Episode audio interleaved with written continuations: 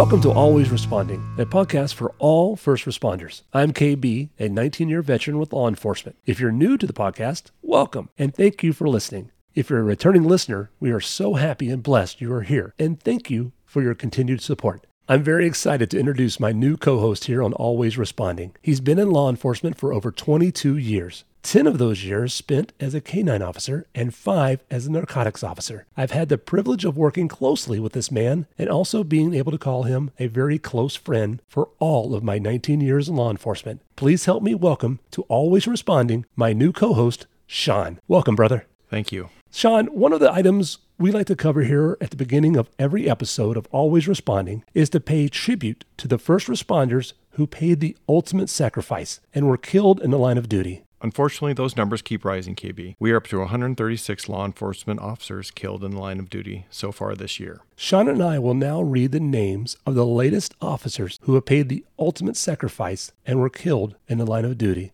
They are Reserve Officer Jeffrey Richardson, Poteet Police Department, Texas. End of watch, Wednesday, June 29th, 2022. Reserve Officer Jeffrey Richardson was struck and killed by a drunk driver while directing traffic at a construction zone in the 11,700 block of North Mopac Expressway in Austin. He was working a secondary employment assignment when he was struck at 2 a.m. The driver who struck him was arrested and charged with intoxicating assault. Officer Richardson was 35 years old. His badge number was 486, and he is survived by his wife and five children. Deputy Sheriff Bradley Johnson, Bibb County Sheriff's Office, Alabama. End of watch, Thursday, June 30th. Deputy Sheriff Brad Johnson succumbed to a gunshot wound sustained the previous day at about 5 p.m. when he and another deputy were shot by an auto theft suspect near the intersection of Alabama 25 and Bulldog Bend Road. Deputies pursued the stolen vehicle until it stopped, and the man opened fire, striking Deputy Johnson and the second deputy. The man fled on foot and remained at large until being taken into custody at approximately 16 hours later. Deputy Johnson remained on life support until his organs could be donated. Deputy Johnson had served with the Bibb County Sheriff's Office for seven years. He is survived by his fiancee, two children, and his parents. He was 32 years old, been with the department for seven years. Captain Ralph Frazier, the Prestonburg Police Department, Kentucky. End of watch, Thursday, June 30th, 2022. Captain Ralph Frazier and Police Officer Jacob Chaffins, along with Deputy Sheriff William Petrie of the Floyd County Sheriff's Office, were shot and killed in Allen by a subject who was wanted for a domestic violence offense. Several warrants and a protective order had been issued for the man after he assaulted a family member. As two Floyd County deputies arrived at the man's home on Main Street near Railroad Avenue to serve warrants, the man opened fire. Numerous jurisdictions responded to assist following the initial shooting. The man fired hundreds of rounds from pre-positioned firearms throughout the home. Deputy Petrie and Captain Frazier were killed during the incident. Officer Chaffin succumbed to his wounds the following day. Three other law enforcement officers and the Director of Emergency Management were wounded. K9 Drago, also of the Floyd County Sheriff's Office, was also killed during this incident. The subject was taken into custody after remaining barricaded in the home for several hours. He was charged with multiple counts of murder of a police officer, attempted murder of a police officer, and assaulting a service animal. Captain Frazier had served with the Prestonburg Police Department for 39 years. His badge number was 504. Deputy Sheriff William Petrie, Floyd County Sheriff's Office, Kentucky. End of watch Thursday, June 30th. Deputy Sheriff William Petrie, as well as Captain Ralph Frazier and Police Officer Jacob Chaffins, both of the Prestonburg Police Department were shot and killed in Allen by a subject who was wanted for domestic violence offenses. Deputy Sheriff William Petrie was also part of the incident that killed Captain Frazier, as mentioned above. Deputy Sheriff William Petrie had been with the department for 15 years. He was 31 years old, badge number 214. Police Officer Jacob Russell Chaffins, Prestonburg Police Department, Kentucky. End of watch, Friday, July 1st, 2022. Police Officer Jacob Chaffins was killed in the line of duty during the same incident that took Captain Ralph Frazier's life as well as Deputy Sheriff William Petrie's life. Officer Chaffins was a Kentucky National Guard veteran who served with the Prestonburg Police Department for three years. His badge number is 533 and he was a military veteran. Sergeant John Williams, Coralville Police Department, Iowa. End of watch, Sunday, July 3rd. Sergeant John Williams suffered a fatal heart attack after responding to a shooting call in the 900 block of Boston Way. The shooting occurred in an apartment and involved a three year old victim. Sergeant Williams was on scene of the incident when he began to experience symptoms of a heart attack. He was transported to a local hospital where he passed away a short time later. The child later died from the gunshot wound he suffered. Sergeant Williams had served with the Coralville Police Department for 28 years. He is survived by his wife, four children, and one grandchild. He was 59 years old, been with the department for 28 years. Badge number 376. Police Officer Loren Courts of the Detroit Police Department, Michigan. End of watch Wednesday, July 6, 2022. Police Officer Loren Courts was shot and killed while responding to a shooting call near the intersection of Joy Road and Marlowe Street at 7:30 p.m. When Officer Courts and his partner arrived on scene, the subject immediately began shooting at them, striking Officer Courts. His partner returned fire and killed the subject. Officer Courts was transported to the Sinai Grace Hospital where he succumbed to his wounds after a short time later. Officer Courts had served with the Detroit Police Department for five years and was assigned to the 2nd Precinct. He is survived by his wife, son, daughter, and parents. His father had recently retired from the Detroit Police Department. His tour with the police department was of five years. He's badge number 611. We also pay tribute to all canine officers killed in the line of duty. We will now read the names of the following canine officers who have paid the ultimate sacrifice. K9 Odin, Virginia State Police, Virginia. End of watch Sunday, June 26. K9 Odin died of smoke inhalation after a fire started in his handler's patrol car. His handler had stopped at the Virginia State Police area office in Buckingham County while on patrol, and Odin remained created in the patrol car. A fire sparked inside of the vehicle, and K9 Odin suffered severe smoke inhalation. He was transported by ambulance to an emergency veterinary clinic in Farmsville, but died later in the evening. K9 Odin has served with the Virginia State Police for three years. He was a Belgian Malinois, male, four years old. Canine Cannon of the Fountain Valley Police Department in California.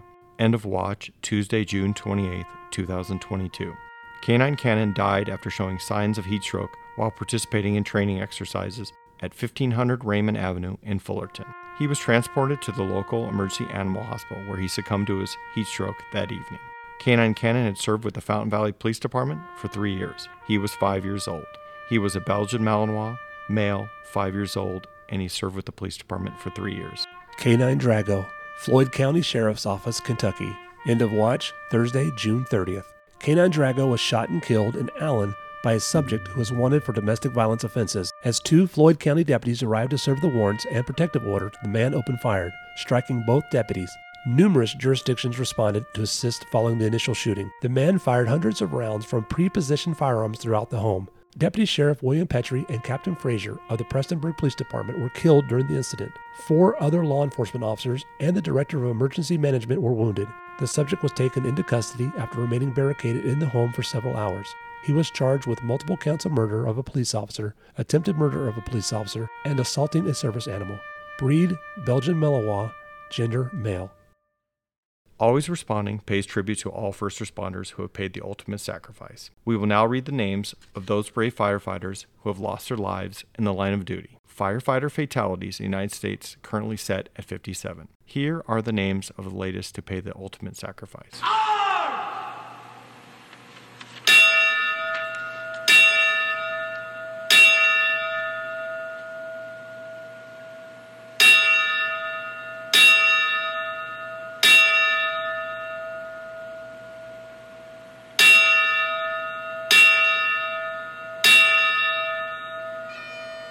Roger Elliott Estes, Lieutenant, South Claiborne Volunteer Fire Department. On Monday, July 4th, Lieutenant Roger Elliott Estes was serving on traffic control duties at a fire department fundraiser when he was struck by a passing truck.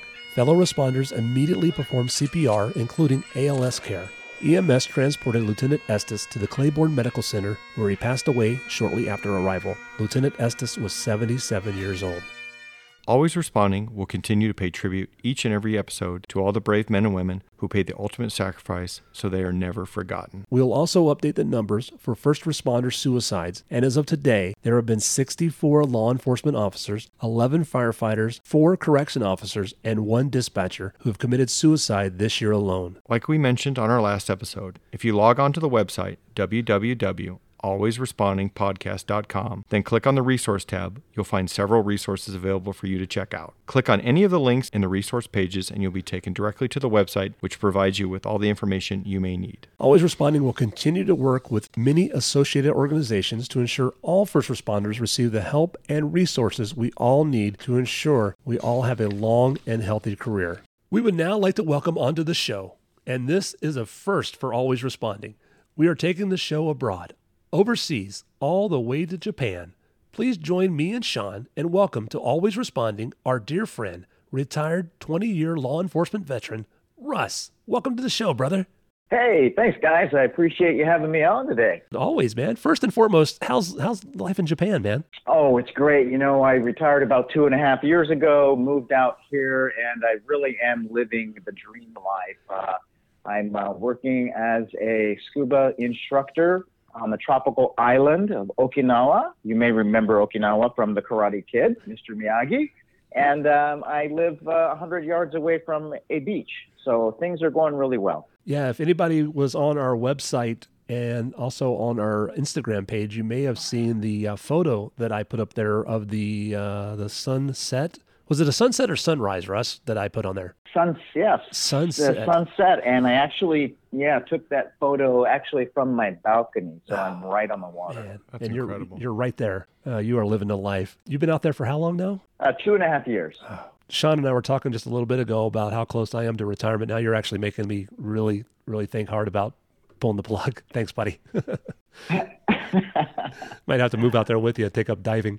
Absolutely. So let's talk a little bit uh, before we dive into, uh, pardon the pun, um, the rest of the podcast here. Nice. Um, what it, just some of your experience when you were in law for, law enforcement? Oh, yeah. So I joined the department in 2000. I was a patrol officer in one of the busier areas of town until about 2007. Uh, in 2007, I um, uh, tried out to become an instructor at the police academy. I was accepted and I moved over to the police academy and worked there as an academy instructor for a few years. Uh, transferred over to um, the advanced officers training section. Um, was there for uh, about four years. I decided that I needed to get back on patrol just to kind of stay in touch with what was going out there, you know, on uh, with patrol officers, make sure I would, didn't uh, lose the edge, so to say. Uh, and then after a few years back on patrol, I was transferred back into the advanced training section, which is where I finished up my career. Russ, during your time in advanced training, do you feel you learned anything in regards to how training in itself or lack thereof can affect positively or negatively towards an officer's mental or physical well being? Absolutely. So first and foremost, you know, the, the attitude that the officers would have uh, coming into training would be would be very important. Uh, unfortunately, on a lot of police departments nationwide, they tell you to do this training, do that training, check this box, get online and do this and do that.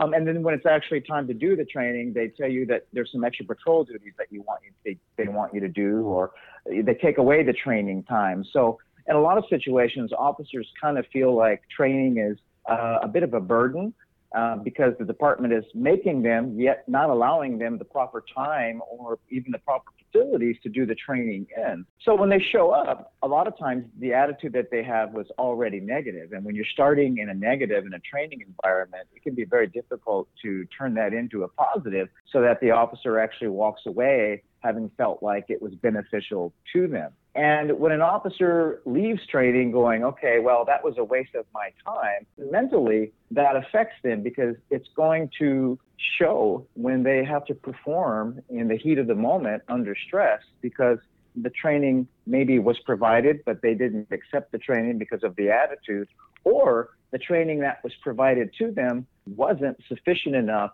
to help them in a critical incident playing on that, did you see firsthand how the lack of training would affect certain officers' ability to make a decision during the training scenarios? Absolutely, because lack of training basically translates into a lack of alternate outcomes or a lack of alternate choices, uh, in particular with regards to use of force, uh, a situation where an officer may need to grab onto a suspect, may need to deploy a taser, or even in some circumstances utilize lethal force. If they don't have the training and they're mentally not prepared for that, when it comes time to make a decision, it really limits their ability to come up with a viable formula to be successful in that particular incident. So, absolutely take what you learned from those scenarios and then in your opinion could you see like if an officer made the same kind of mistakes in an actual incident could it have a lasting effect on that officer based on the fact that he or she did not train accordingly Absolutely, because you know after a critical incident occurs, a lot of things happen with the first responder. You know, there's a mental stress portion of it. There's also a physical stressor, and that turns into a long time stress. And as the officers or first responders replay this critical incident in their head over and over and over, which they do, um, they're certainly going to be questioning why they did certain things. And one of the things that they're going to ask themselves is, first of all, was I trained appropriately? And when that training was occurring, was I paying attention and was I absorbing the training that I needed to? And so they're going to reflect back on that. And it's either going to come down to the fact that the training was provided to them and they didn't accept it or they didn't take it seriously, or the agency that they work for just didn't provide them the training. And that's going to leave a lasting effect on them because the decision that they made was based on the background and the training that they had. Russ, you were part of the retraining for officers involved in either dynamic calls like OISs or calls involving substantial bodily injuries. Things like that, correct? Yes. Without getting into like specifics of those type of calls, do you feel the retraining was sufficient and that the officers were not only getting the physical training, defensive tactics, firearms, etc., but were they also receiving the mental services? Like, was there any PTSD issues? And if so, were these being managed properly? Okay, well, I'm glad you guys brought this up because this was actually kind of my specialty when I was in the uh, in the training section. In that, what I noticed about a lot of standard police training is it was very check the box.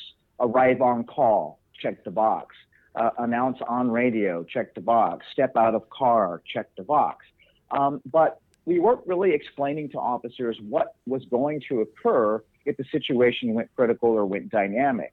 So one of the things that I implemented into the training program was helping officers understand that acute stress, in other words, stress that occurs during a critical incident that happens immediately, is normal. But with proper training and understanding that type of stress, that officers can control it. So let me give you a couple of examples. First of all, in a critical incident with acute stress, you're going to get very, very narrow vision. We call it tunnel vision. I'm sure you've heard of that. You're also going to experience what's known as auditory exclusion. In other words, your ears are going to shut off because you don't need to hear something. If you're looking at it and you can see that it's a threat, your vision is going to become the primary assessment on that. Also, something else that happens is the heart rate increases, the breathing increases, and there's kind of a slowing of time, uh, kind of a slow motion effect that you get uh, with your mind as well. And for officers that aren't aware and don't realize that these physiological things are going to occur, it can be very, very, very stressful and induce panic. And so, one of the things that I implemented was to explain all these different physiological factors to the officers and then actually have them rerun the scenario that they were involved in or a scenario that was very, very similar and allowed them to experience these things. So, I would actually take the officer's heart rate before, during, and after the scenario and allow them to compare it to see how that they reacted to that. So, for officers that had never experienced it before, it was very eye opening to them because they can realize that it's a normal part of the critical stress process and they know how to deal with it. And by running them through a scenario, even not quite the exact same scenario that they may have been involved in in real life, but something similar, which would allow a different outcome of the scenario, allow the officers to kind of digest and process everything. Russ, with all that time you spent in training, do you feel like there was anything that could have been done differently or better, especially for the officers who were being put back through after dynamic calls like we touched on a few minutes ago? Yeah, well, one of the things I noticed with regards to, you know, how officers were acting or how they were feeling when they came back through training was that putting them through the training scenario, most officers actually after the scenario would turn to me and say, "Hey, you know, Russ, um, I don't know how you did it, but you just made me feel like I was there again. And they were, you know, they, they had a cold sweat running, their heart rate was increased again, uh, their voice was crackling a little bit. And that was the goal of the training was to have them relive that and re-experience that. Um, so I think from the perspective of the stress that was induced on the officers after the critical incident in the, if you want to call it remedial training, um, I think we did a really good job with reproducing the effects of that to allow the officer to understand what happened with their own physiological, you know, things that were going on during the incident, and then they could walk away from the training feeling a little bit better about um, the decision that they made and understand that maybe it wasn't the best decision, but here are the reasons why it happened the way it happened.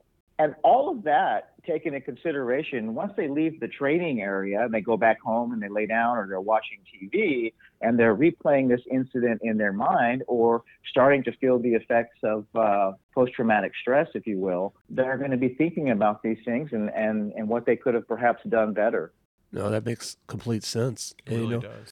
You know, now that you have retired and you've been living in Japan and living the high life for a couple years now, what advice would you have for the any new first responder that's just starting out?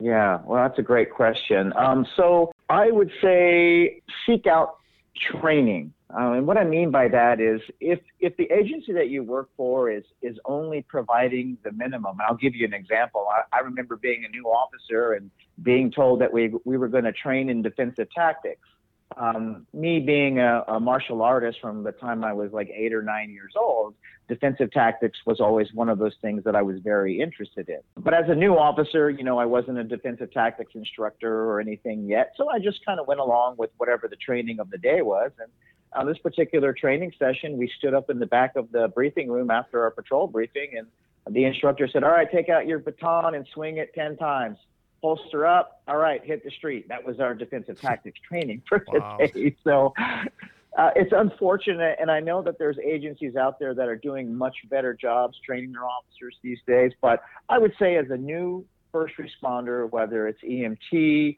um, whether it's fire, whether it's police, if there's some training that you believe that you need and your agency isn't providing it at the level that you think it needs to be at, is to seek it out on your own there are a number of uh, reasonably priced, if you want to say, um, law enforcement, fire, medic training companies out there that do fantastic jobs to supplement training that agencies aren't providing for officers. So that would be my first my first uh, word of advice is seek out training. Oh, that sounds good. Hey, Russ, what about those veterans that are getting ready to retire, that they're preparing to retire? What kind of advice would you give them?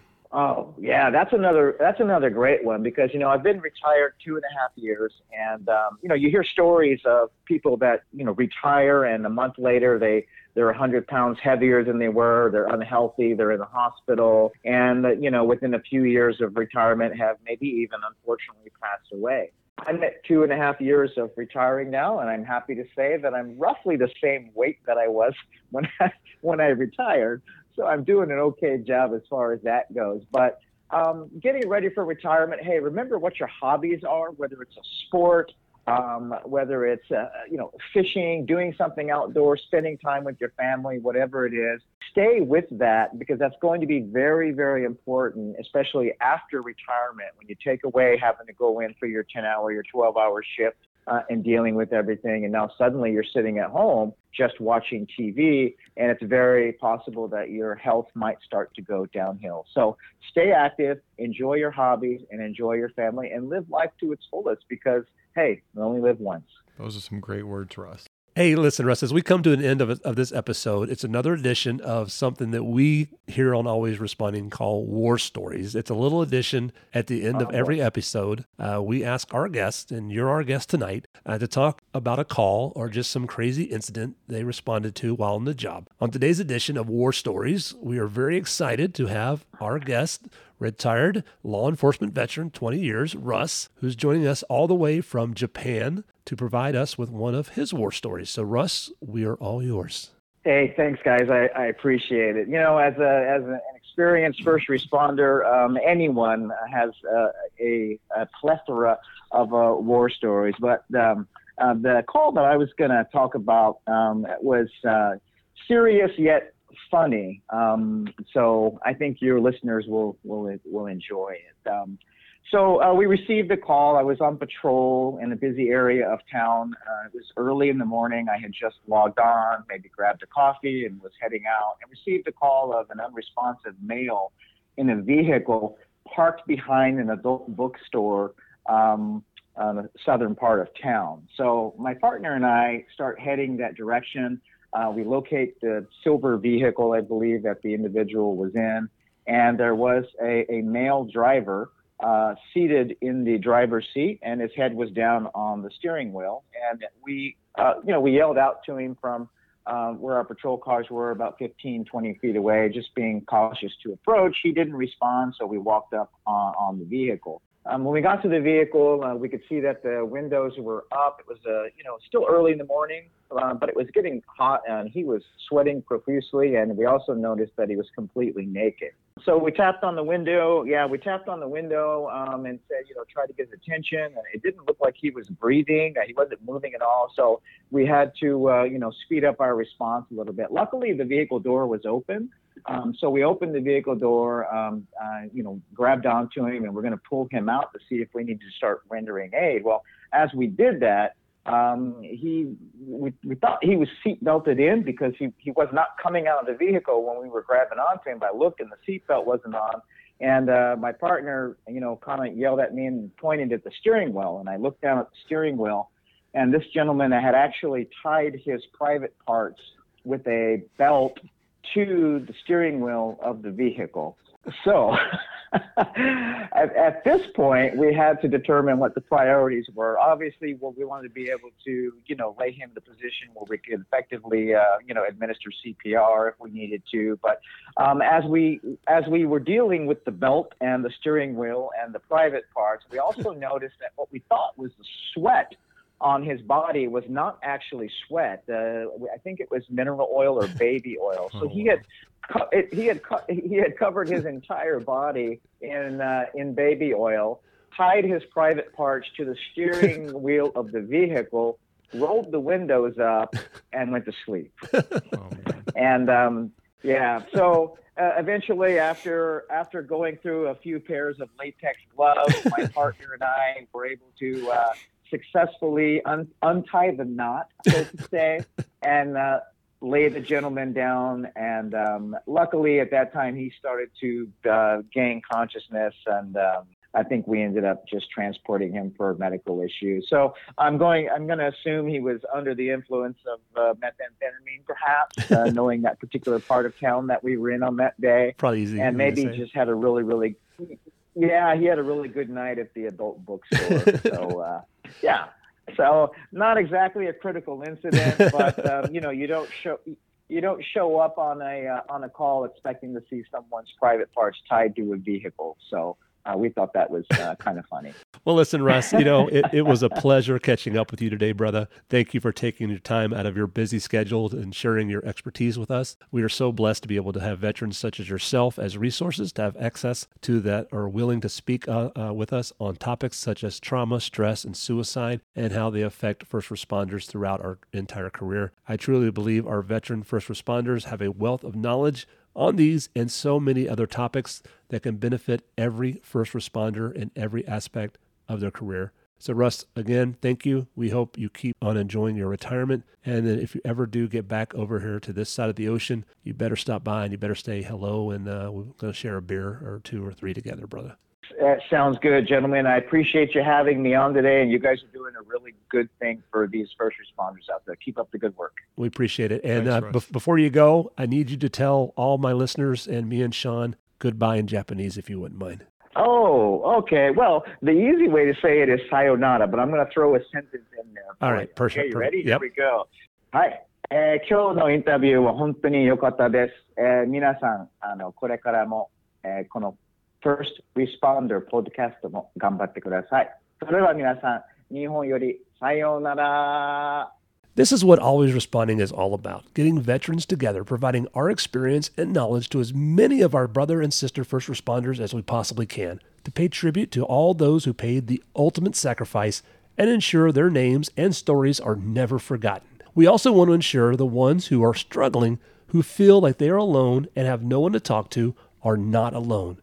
You have a family who care about you and will always be here for you. There are programs out here for you, and all you need to do is reach out, and there will always be someone there to answer your call. For law enforcement that help is Copline, call 1 800 Copline. That's 1 800 267 5463. For our brothers and sisters from the fire department, there's a support group for you as well. It's called Firestrong, and you can access their website by logging on to www.firestrong.org. We are wrapping up another edition of Always Responding. Thank you for spending some time with Sean and I today. We truly appreciate you. We are all in this together, and we are all first responders. If you're in law enforcement, corrections, fire, EMS, or a dispatcher and would love to be on the show, please email us at alwaysresponding at gmail.com. We would love to get you on and interview you for one of our upcoming shows. But remember, everyone on the show will be asked to provide a war story for the episode's ending, so have one ready, no exceptions. We also have our website up and running. Please stop by and check it out www.alwaysrespondingpodcast.com. Be sure to stop by the website, click on the tribute tab. There you can honor the recent fallen first responders that were read from this episode. There is also a resource tab on the website. There you can find numerous resources available for all first responders and their families. There are so many organizations out there that are ready and willing to help us. All it takes is a phone call or an email. Again, they are on our website in the resource tab, www.alwaysrespondingpodcast.com. We can also be found on Facebook at KB Always Responding Andrew or Always Responding Podcast and on Instagram at hashtag Always Responding Podcast. This is the first episode of Always Responding where I've had a co host, and I want to thank my brother and dear friend Sean for joining me today. Sean, this has been a dream come true for me, and I hope you've had as much fun as I had. I sure have. It's been a great time. Thanks again for spending some time with us today, and a huge thank you to our guest, retired 20 year law enforcement veteran, Russ. We truly enjoyed catching up with him again. Sean, thank you for being here, and I look forward to many more episodes with you, my friend. I hope everyone has a long, safe, and healthy career. This is KB and Sean with Always Responding saying thank you. And remember, as they would always say in that 80s cop show, let's be safe out there. We're shot fire, officer down, shot fire, officer down. In units now, shot in the neck, officer down. 1692 means we got shots fired, 415. Hi, what's the location? Police listening, shot fired.